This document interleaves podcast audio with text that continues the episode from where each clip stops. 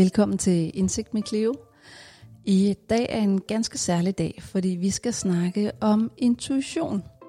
Og hvad er intuition egentlig? Hvordan mærker vi den, og hvordan får vi kontakt til den, når vi er mere miste vores dømmekraft? Jeg var til en fest for et par uger siden, og jeg havde kørt min veninde til festen. Øh, vi bor begge to i øh, Helsingør, og det er ret langt fra København. Og ved øh, et tiden spørger jeg hende, om hun vil køre os med hjem, fordi vi er på vej hjem. Og ved siden af hende står der en øh, fyr, som er meget interesseret i hende. Han står meget tæt på hende, og øhm, jeg har en mavefornemmelse af, at han, han smuglytter til vores samtale. Og øh, han siger så, jamen jeg lover, at øh, jeg nok skal få hende sikkert hjem. Jeg skal nok få hende helt til døren. Og jeg har bare sådan en stærk fornemmelse af, at hvis jeg ikke kører hende hjem, så kommer jeg til at fortryde det senere hen. Og jeg øh, fortæller hende så, at øh, jamen, klokken er mange, og øh, der er ikke flere tog, og hun er meget sårbar. Hun er, har haft en svær periode under corona, og i øvrigt så har hun også tidligere været øh, offer for seksuelle overgreb. Så jeg har en tydelig fornemmelse af, at være ligeglad med, hvad hun tror, hun har brug for lige der. Jeg har brug for at køre hende hjem. Det viser sig også senere at være det rigtige at gøre. Øh, for i bagklodskabens lys, når jeg tænker over det, så var der ikke flere tog på det tidspunkt. Og han sagde gentagende gange, jeg lover, jeg, jeg gør ikke noget ved hende, jeg er ikke farlig. Og når jeg tænker over det, så er det jo lidt nogle røde alarmklokker, der ringer der. Men det her er et super godt eksempel på intuition. Jeg, jeg havde ikke nogen øh, klar bevidsthed om, hvad der var, der foregik. Jeg kunne bare mærke tydeligt i hele min krop, at det var forkert, hvis jeg ikke tog hende med hjem. Hvis jeg ikke fik hende sikkert hjem. Så det er simpelthen dagens emne i dag. Og øh, jeg har inviteret en fantastisk gæst på besøg. Hun hedder Emilie Tang Kirk, og hun er en af de dygtige psykologer i psykologerne.dk. Og jeg har inviteret hende med, fordi hun har skrevet blogindlæg om meditation. Hun er super interesseret i intuition og det at lave intuitiv terapi.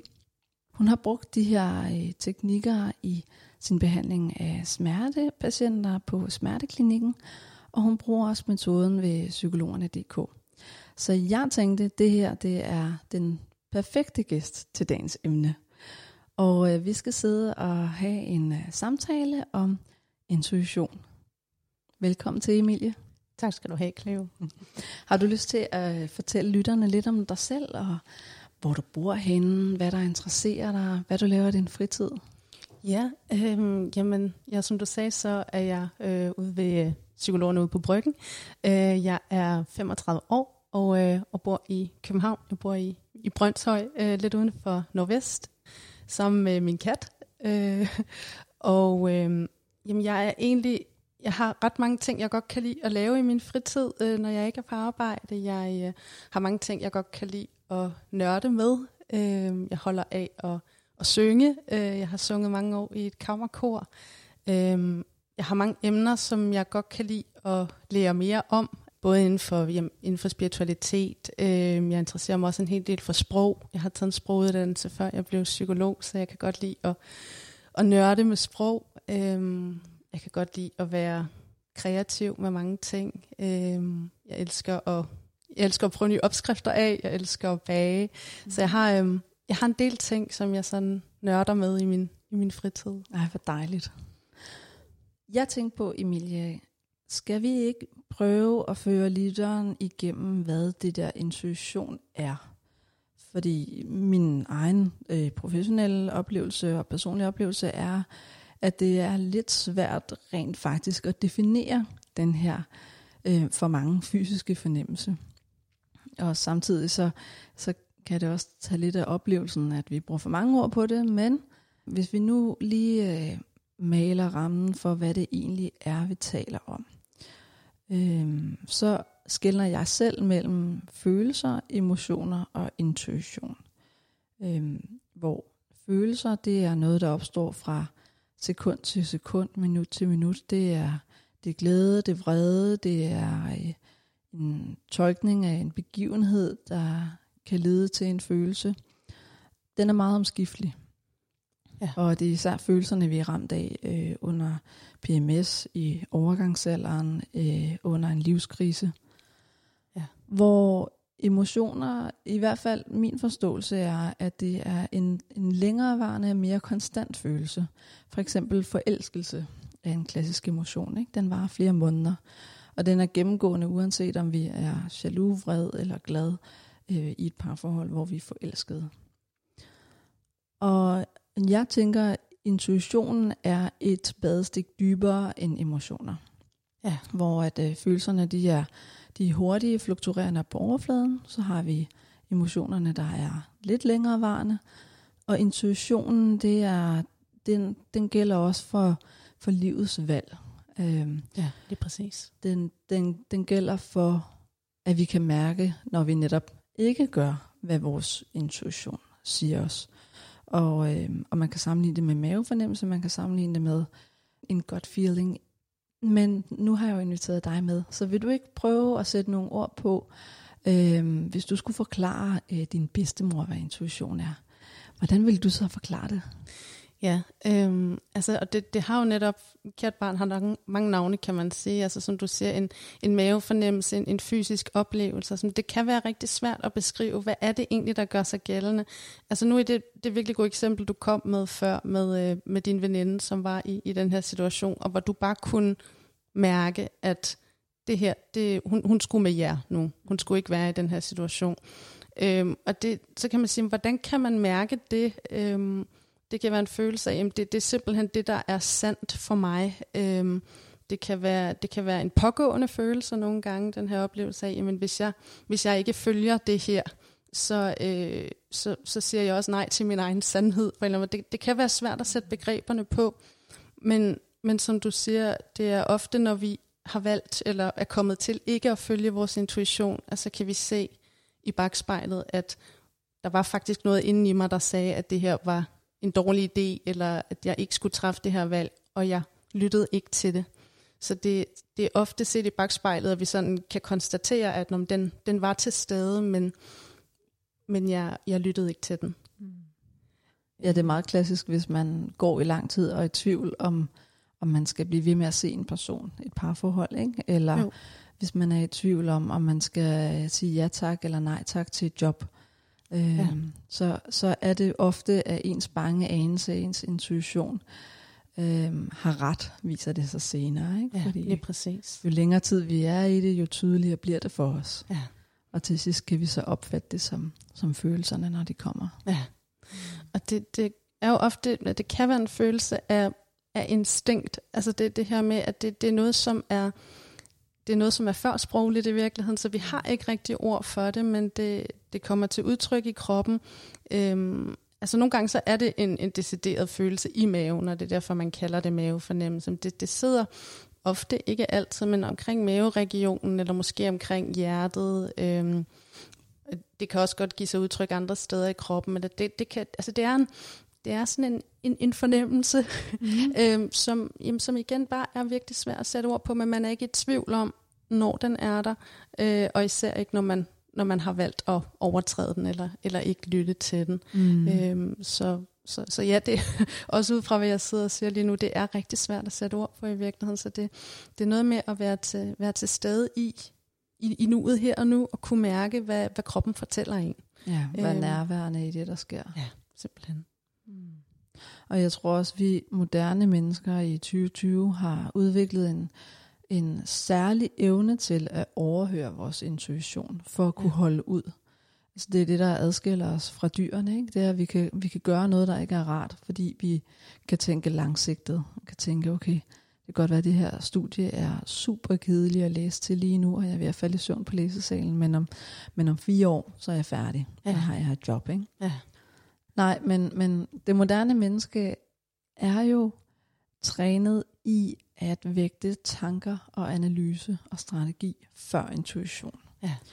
Og, og jeg tror blandt andet, at det er derfor, at mange, der går ned med stress, de mister simpelthen det her indre kompas. Det hedder, hvad, hvad er rigtigt og forkert for mig, og, og hvad er okay og hvad er ikke okay. Fordi de har levet så lang tid i en tilstand, der hedder, at jeg skal overhøre alle mine kropssignaler, Ja, indtil det så går galt. ja lige præcis. Mm. Og man kan jo også sige, traditionelt set, så har vi været vant til, øhm, måske de sidste mange hundrede år, at sætte, sætte tankerne højere end kroppen netop. At, at kroppen traditionelt set har været, øhm, den har været set som noget, noget mere dyrisk, noget lavere stående, øhm, som, altså, som, som om det udelukkende var impulser, som vi skulle øhm, mm. Vælge at, at hæve os op over. Mm. Øh, så, så tankerne, øh, det at forholde sig rationelt, analytisk til noget, øh, var det der, det, der er blevet set som det højeste, det bedste, øh, og hævet over kroppen. Øhm, og dermed så, så går man jo så helt glip af, af de, som, ja, de signaler, som kroppen kommer med via intuition, eller ja, intuition kommer med via kroppen.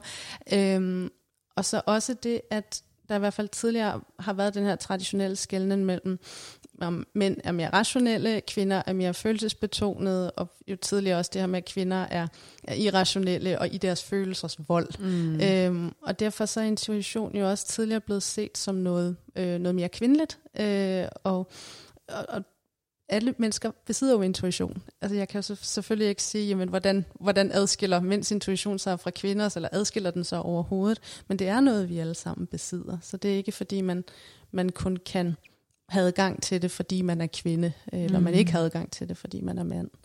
Det siger jo også noget om øh, den, det kulturelle syn på følelser og intuition, fordi vi skal ikke længere tilbage i 1950'erne, så var det jo helt normalt øh, at, at have et, et misogynistisk øh, syn på kvinder, ikke? Ja. Og sige, øh, lille skat, det skal, du ikke, øh, det skal du ikke belemre dig selv med, det kan du slet ikke finde ud af. Nej. Det var jo en, en normal måde at tale til kvinder på, fordi ja. de var jo bare sådan nogle, nogle øh, mindre intellektuelle følelses væsner. Ja, ja lige præcis. Så, så ja, gennem mange hundrede år har vi jo øh, optrænet os selv til at overhøre intuitionen og, og blive det, der er svært for, øh, for det fælles bedste skyld. Og det giver også god mening, fordi at for at vi kan holde på et job, for at vi kan øh, passe et forhold, så skal vi jo også kunne træde ud over de, de øh, spontane følelser, der opstår, når vi øh, bliver trætte af det hele. Ja. Fordi omvendt, hvis vi kun handlede øh, efter vores følelser, så vil vi jo, øh, vores beslutninger vil være utroværdige over tid. Ja. Altså, vi vil handle, som vinden blæser. Ja. Øhm, og, og det er jo netop det, som, som filosoferne tidligere har talt om. Øh, men det er ikke den vise vej at gå, den her hedonistiske, øh, æstetiske vej. Det er, der, er ikke, der er ikke nogen rod i det. Nej, nej, man kan sige, hvis det, det allermest, øh, det, det optimale er, hvis, hvis øh, ens, hvad skal man sige, ens tænkning, ens rationelle tænkning, ens analyse kan gå hånd i hånd med, med intuitionen, og, og de, de egentlig matcher hinanden øh, til, til fælles bedste, så at sige. Ikke? Men hvis man kun forlader sig på den ene, jamen, så går man glip af det, den anden øh, halvdel af det her hele kan, kan tilbyde. Mm. Helt klart. Så det er heller ikke et udtryk for, at om, så skal man leve impulsivt, eller, øh, eller helt lægge tænkningen på hylden. Absolut ikke. Men, men mere det at kunne anerkende, at jamen, der er altså den her anden halvdel af et hele, som, som er intuitionen, og som ikke bare er impulser eller, øh, eller hurtige følelser, som vi, som vi egentlig bare skal vælge ikke at lytte til. Det er faktisk en rigtig vigtig del af os. Ja. Det er også derfor, jeg tænker på det som en, en mere langsigtet følelse, hvis vi skal prøve at sammenligne det med noget. Ja. Jeg har en god metafor til det. Vil du høre den? Meget gerne. Forestil dig, at øh, du går ud i skoven, og øh, lige pludselig så støder du ind i et stort hul. Øh, lad os sige, det er tre meter bredt. Mm. Og det er meget mørkt, og det går meget dybt ned. Øh, og nede i bunden af hullet kan du høre en, der kalder på hjælp. Ja. Øh, så du skal hjælpe den her mand hvis, øh, hvis man er et sted, hvor man kun er drevet af sine tanker, så vil, øh, den, så vil en, en klassisk reaktion i, i den her metafor vil være, at, øh, at, at man kigger ned i hullet og siger, øj, det, det ser godt nok mørkt ud dernede. Hold da op. Ja. Øhm, bo, det, det, det, det, det er godt nok, øh, det, det må virkelig være risikabelt at, øh, at falde derned. Øhm, ha' en god dag, og så går man videre. Ikke? Ja. Hvor øh, hvis man så står foran hullet igen, og kun er drevet af sine følelser, jamen øh, så siger man, ej nej, nej, nej, det er jo forfærdeligt, du står dernede, åh oh, nej, jeg kommer ned og redder dig, og så whoops, hopper man ned i hullet. Ja. Og så står der lige pludselig to mennesker dernede, og ikke kan komme op. Ja. Mens er man, står man foran hullet og er i kontakt til sin intuition, det vil sige den her gode, grundlæggende blanding af tanke og følelser, langsigtede følelser, så er man både i stand til at kalkulere, jamen, hvad er, hvad er risikoen her? Øhm, og man har hjertet og lysten med til at hjælpe den anden. Ja. Så den person vil, øh, vil råbe ned til manden i hullet og sige, ved du hvad, det, det ser virkelig hårdt ud, det der. Jeg kommer tilbage om en time, og så hjælper jeg dig op. Og så render man ind til byen, finder en stige, kommer tilbage, får stigen ned og hjælper personen op. Ja. Så i min verden, der er intuitionen den her, både en kropslig sjette sans for, hvad er det, der foregår lige nu, hvad er det, der føles rigtigt og forkert på den lange bane. Men det er også den her gode balance mellem tanker og følelser på hver sin side. Ikke? Det man i uh, dialektisk adfærdsterapi kalder wise mind. Ja. Når man er i kontakt med sin intuition, så er man også i wise mind ofte. Kan du genkende den metafor? Ja, ja, det kan jeg godt. Altså Ja. netop det, at de kan, de kan samarbejde. Altså mm. både ens, øh, ens rationelle tænkning og ens... Øh, ja, ens det, det er jo faktisk også empatien, kan man sige, at, det, Ja. at der, der er et menneske, der er i nød her, som jeg, skal, som jeg skal hjælpe op. Men også den her med, okay, at, at man kan trække på sin intuition, som, altså også som, som, som en erfaring i virkeligheden. Okay, hvad vil være bedst at gøre i den her sammenhæng? Altså det ikke kun er og ja, der, og igen, det bliver sådan lidt, det bliver lidt svært at, at forklare præcis eller sætte de rigtige ord på, men det her med, at vi, at vi egentlig både kan have en erfaring baseret på vores rationelle tænkning og sådan kalkulere os frem til noget, men også sådan min, min intuitive erfaring, okay, hvad vil være bedst at gøre i den her, i den her sammenhæng? Ikke? Altså det, det, kan, det kan være lidt svært at adskille begreberne i virkeligheden. Mm. Giver det? Jamen det er derfor, jeg tænker, at det, det er vigtigt, at vi lige, øh, at vi lige kommer ind på det. Ja. For, for lige at tale os varme i, og, øh, og få lytteren ind i, hvad er det egentlig, vi taler om, når vi taler om intuition. Ikke? Ja. Fordi for mange, der kan det lyde som noget, noget fluffy, noget, altså det er næsten klichéagtigt, Ja. at kvinder har en god intuition. Ikke? Ja. Mm, ja. Ja.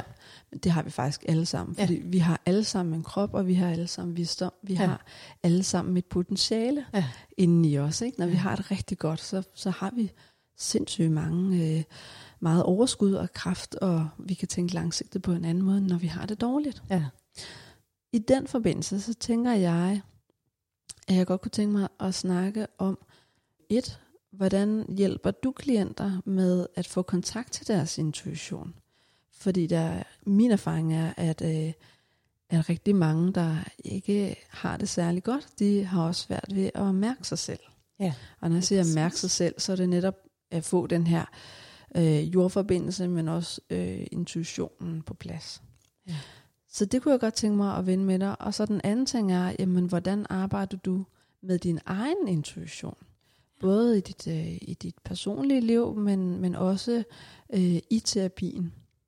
Altså, hvordan arbejder du øh, intuitivt og eklektisk, og hvilke tegn kan du mærke, når, når du har øh, godt fat om din intuition, og der er noget, du kan mærke, der er noget, der er vigtigt her.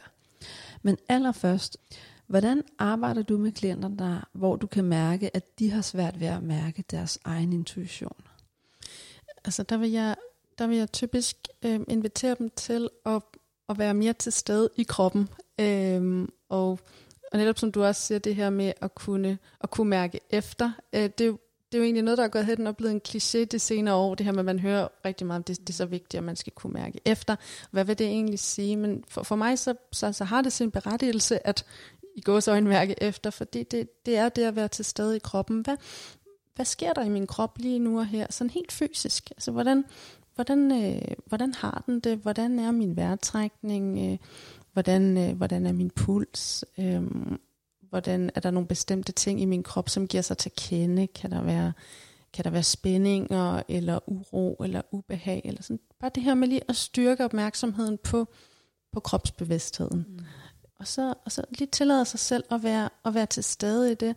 Og for mange kan det godt være være ret grænseoverskridende, hvis man ikke er vant til det. Øh, man måske er vant til at være øh, at være afskåret fra det, eller afskære sig selv fra det, fordi der kan være meget uro til stede i kroppen. Øh, så det med at kunne, at kunne hjælpe klienten til at, at blive i det. Sådan der, jeg kan godt se det, det, det, er, det er lidt uvandt for dig, eller jeg kan godt se det. Altså man, man kan nogle gange se det, hvad folk får lyst til at, at trække fødderne op under sig, eller, eller, eller pakke sig lidt ind. Så den der med sådan, okay, hvad, hvad sker der lige nu? Øhm, hvordan, hvordan, hvordan føles det her? Hvordan føles det at have opmærksomheden? Så simpelthen det med, med nænsomhed, altså kunne, øh, kunne øge kropsbevidstheden øh, i første omgang. Øhm, og for, fordi det, det er der, intuitionen også typisk giver sig til kende. Så det at kunne, at kunne have en øget opmærksomhed på, hvad, det, hvad vil det egentlig sige at være i min krop fra øjeblik til øjeblik. Og jeg kan godt lide, at du siger det her med, øh, at mærke efter er næsten en kliché. Fordi at, hvad vil det egentlig sige at mærke efter? Det er jo netop det, du fortæller lige nu. Ja. Ja, det er så godt. Øhm, for mange, de bruger mærken efter. Det er i hvert fald min egen oplevelse. Så må du korrekse mig, hvis jeg er helt galt på den. Mange, de bruger den her, jeg skal lige mærke efter. Ja. Det er nærmest kodesprog for, mm, måske, jeg ved det ikke helt, jeg har ikke lyst til at svare ja eller nej lige nu. Nej. Så man, man udsætter lidt et svar. Ja. Ikke? I stedet for at sige, hmm, det skal jeg lige tænke over, eller ja. øh, det er jeg lidt usikker på, det ved jeg ikke helt, om jeg har lyst til, eller noget, der er mere direkte, ja. så, så er den blødt lidt op med en, en, jeg skal lige mærke efter, ikke? Men, ja. men hvad betyder det her mærke efter? Ja. Der fortæller du det, det her med faktisk at mærke sin krop. Ja. Mærke sit åndedræt. Ja. Og prøve at få forbindelse til sin intuition. Ikke? Ja. Giv sig selv et øjeblik til at mærke, jamen, vil jeg blive glad for det her, øh, hvis jeg tænker tilbage i tiden? Eller øh, er der noget i det, jeg vil fortryde? Eller når jeg mærker rigtig godt efter i min mave og min intuition, handler det her så om fear of missing out? Handler det om, at, øh, at jeg er bange? Eller søger væk mod eventuelt ubehag? Fordi det er jo alle de her tanker og følelser, vi kan blive forvirret af. Ikke? Ja. Men at mærke efter i sin intuition, det er lige at give sig selv et øjeblik til ja. kropskontakten, ja. hører jeg. Ja, lige præcis. Det er egentlig, det er egentlig så så enkelt som det, kan man sige, at kunne være til stede i sin krop. Men fordi rigtig mange mennesker ikke er vant til det, så føles det meget vanskeligt, selvom det egentlig ikke er kompliceret, men så, så føles det fremmed. Mm. det føles uvandt. Øhm, så det er også et spørgsmål om at kunne, og det er jo også noget, man kan øve sig i, altså at, at, at, at kunne træne det sammen med klienten, det her med at gøre det til en, en god vane, og, og give sig selv lov til at mærke, hvordan kroppen har det. Mm. Øh, og, at det er, og det er okay, og at det er at, det, at kunne skabe en tryghed i det. Ja. ja. Hvilke redskaber bruger du mere konkret i terapien, hvis, øh, hvis vi skal sætte videokamera op og filme nogle af de øvelser, I laver? Eller, ja. Ja, bruger du øh, meditation for eksempel? Eller?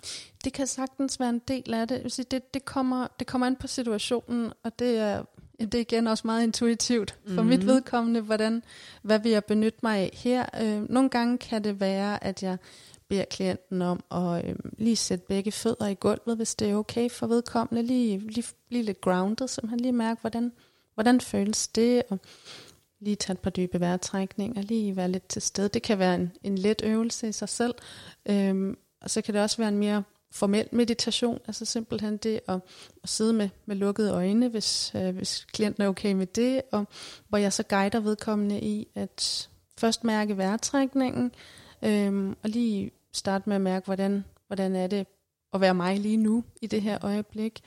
Og så bruger jeg gerne et, øh, et primært kropsligt fokus i, øh, i meditationen.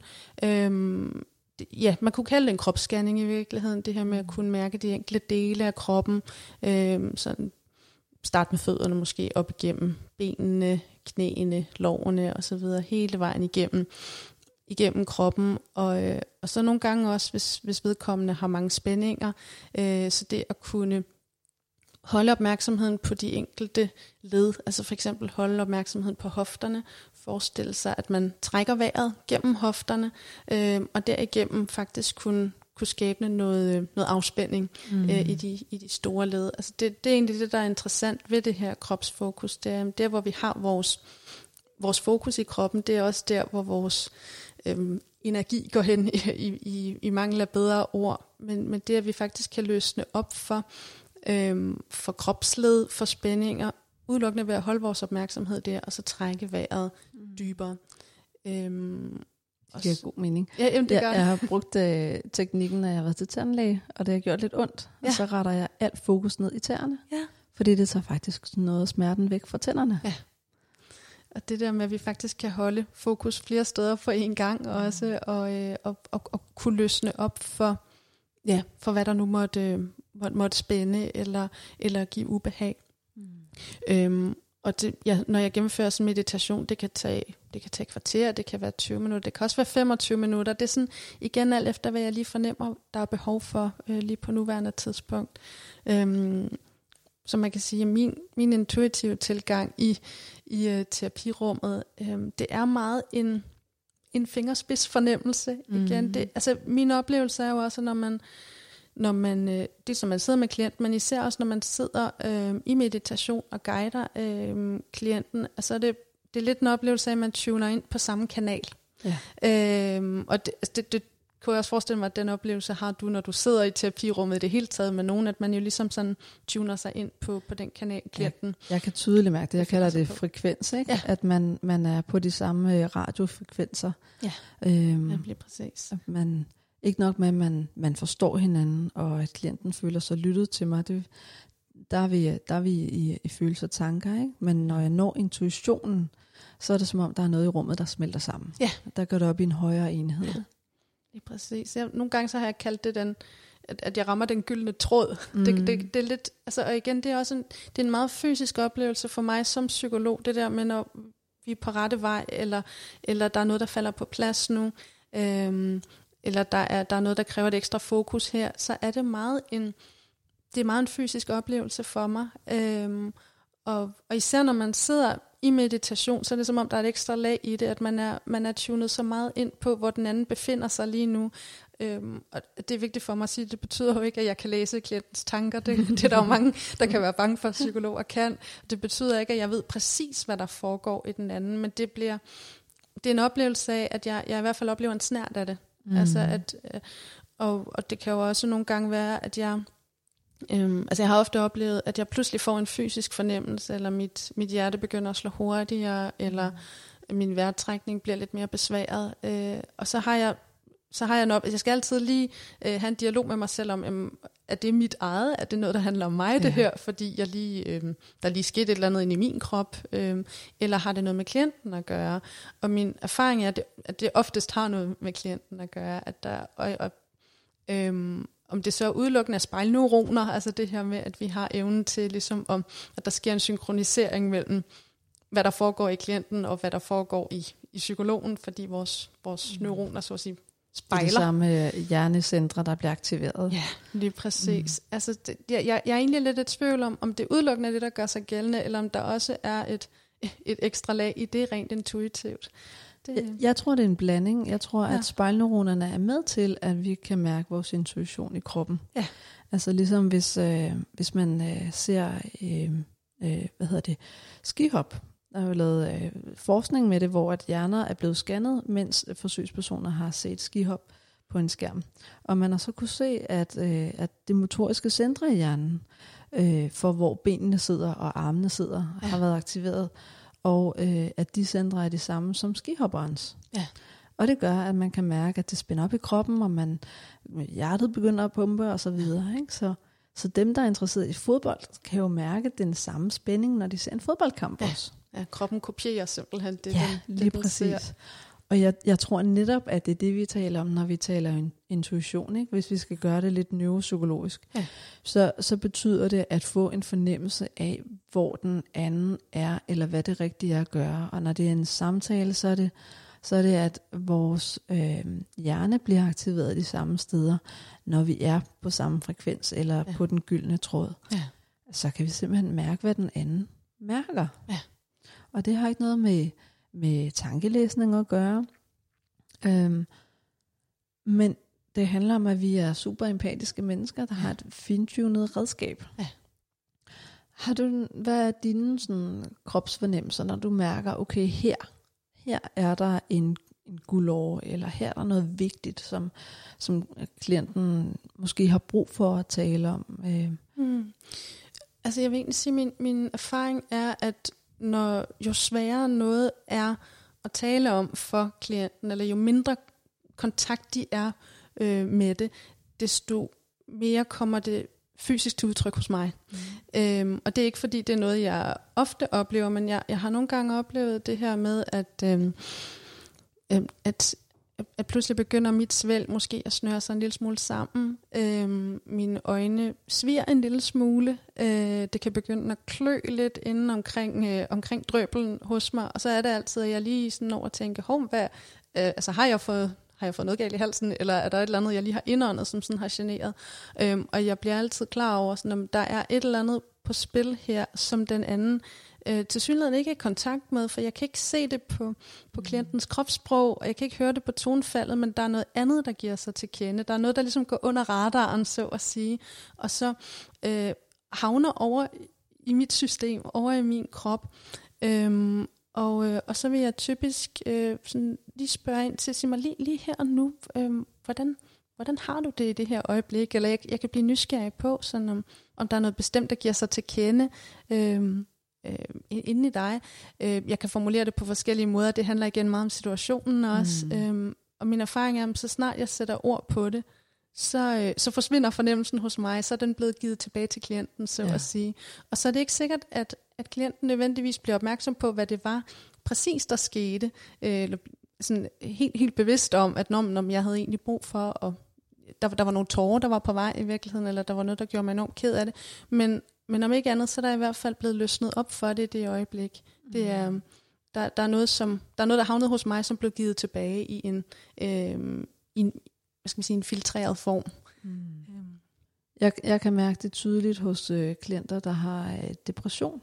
Ja. Altså jeg har, jeg har en snude for depression, hvor jeg kan ja. mærke, at min, øh, min øh, område lige under øjnene bliver enormt tungt og tørt. Som om jeg har grædt i flere timer. Jeg ved ikke, ja. om du selv har prøvet det, ikke? men det her, når man virkelig har grædt igennem, så, så føles det hele meget tungt i ansigtet. Ja. Og hvis øh, klienten har smerter, øh, en stresset klient for eksempel, kan have smerter i skuldrene, eller have en spændingshovedpine. Når deres smerte kommer, hvis de får en, en hovedpine i samtalen, ja. Så er det rigtig ofte, at jeg får den samme smerte, ja. fysiske smerte. Ja. Og så spørger jeg dem faktisk direkte sådan, hey, jeg har, jeg har sådan en, en stærk smerte lige i panden. Har du også det? Ja. Og 9 ud af 10 gange, så siger klienten ja, og ser overrasket ud, ja. og kan ikke forstå, hvad der, er, der foregår.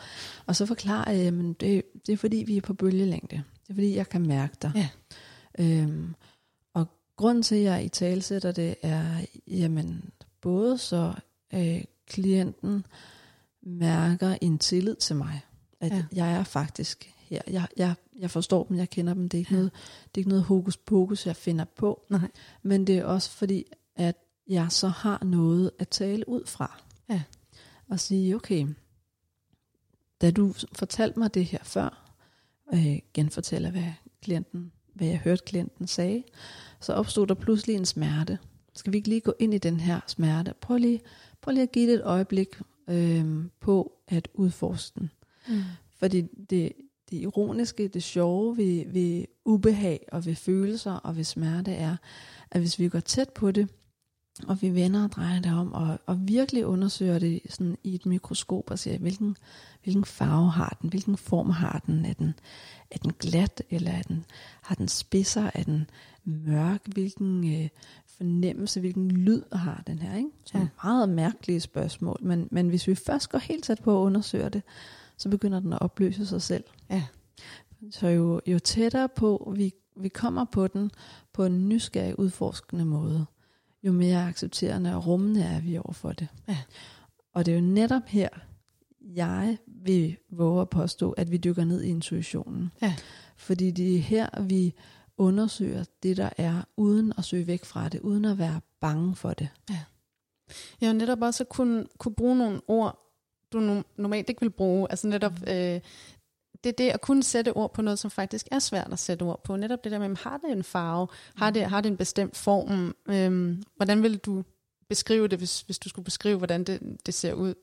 Altså jeg kan nogle gange have en oplevelse af, at min intuition, når den, når den kommer til udtryk fysisk, at det, det kan føles som det, det kan føles som en lyd. Ja. Og, det, og det lyder mærkeligt, for det, det, det er jo ikke sådan, at jeg hører en lyd i mine ører, men, men nu er lyd jo også en vibration. Mm. Æ, så så det, det er en følelse af en, en lyd, der går gennem min krop, uden at jeg kan høre den, men jeg kan mærke den. Hvor jeg nogle gange tænker, okay, hvis, hvis, øh, hvis, hvis den nu havde en lyd, hvordan ville den så hvordan vil den lyde? Mm. Øh, det, det, det kan føles som sådan en, en rislen, der går gennem min krop. Altså, hvis du forestiller dig vand, der risler, eller øh, lyden af sådan små klokker, for eksempel. Eller sådan. Så, så det er det, det er virkelig det der med, at alle vores sanser er i spil, øhm, eller kan være i spil på en gang i virkeligheden. Så det der med, hvordan, hvordan giver jeg det bedst mulige udtryk, hvis jeg skal sætte ord på det. Mm. Her slutter dagens afsnit del 1, samtalen med Emilie, og del 2 fortsætter i næste afsnit. Her vil vi bevæge os ind i det store emne, der hedder spiritualitet og det at være psykolog. Det var en rigtig, rigtig spændende samtale, og jeg håber, du vil lytte videre. God fornøjelse. Hej.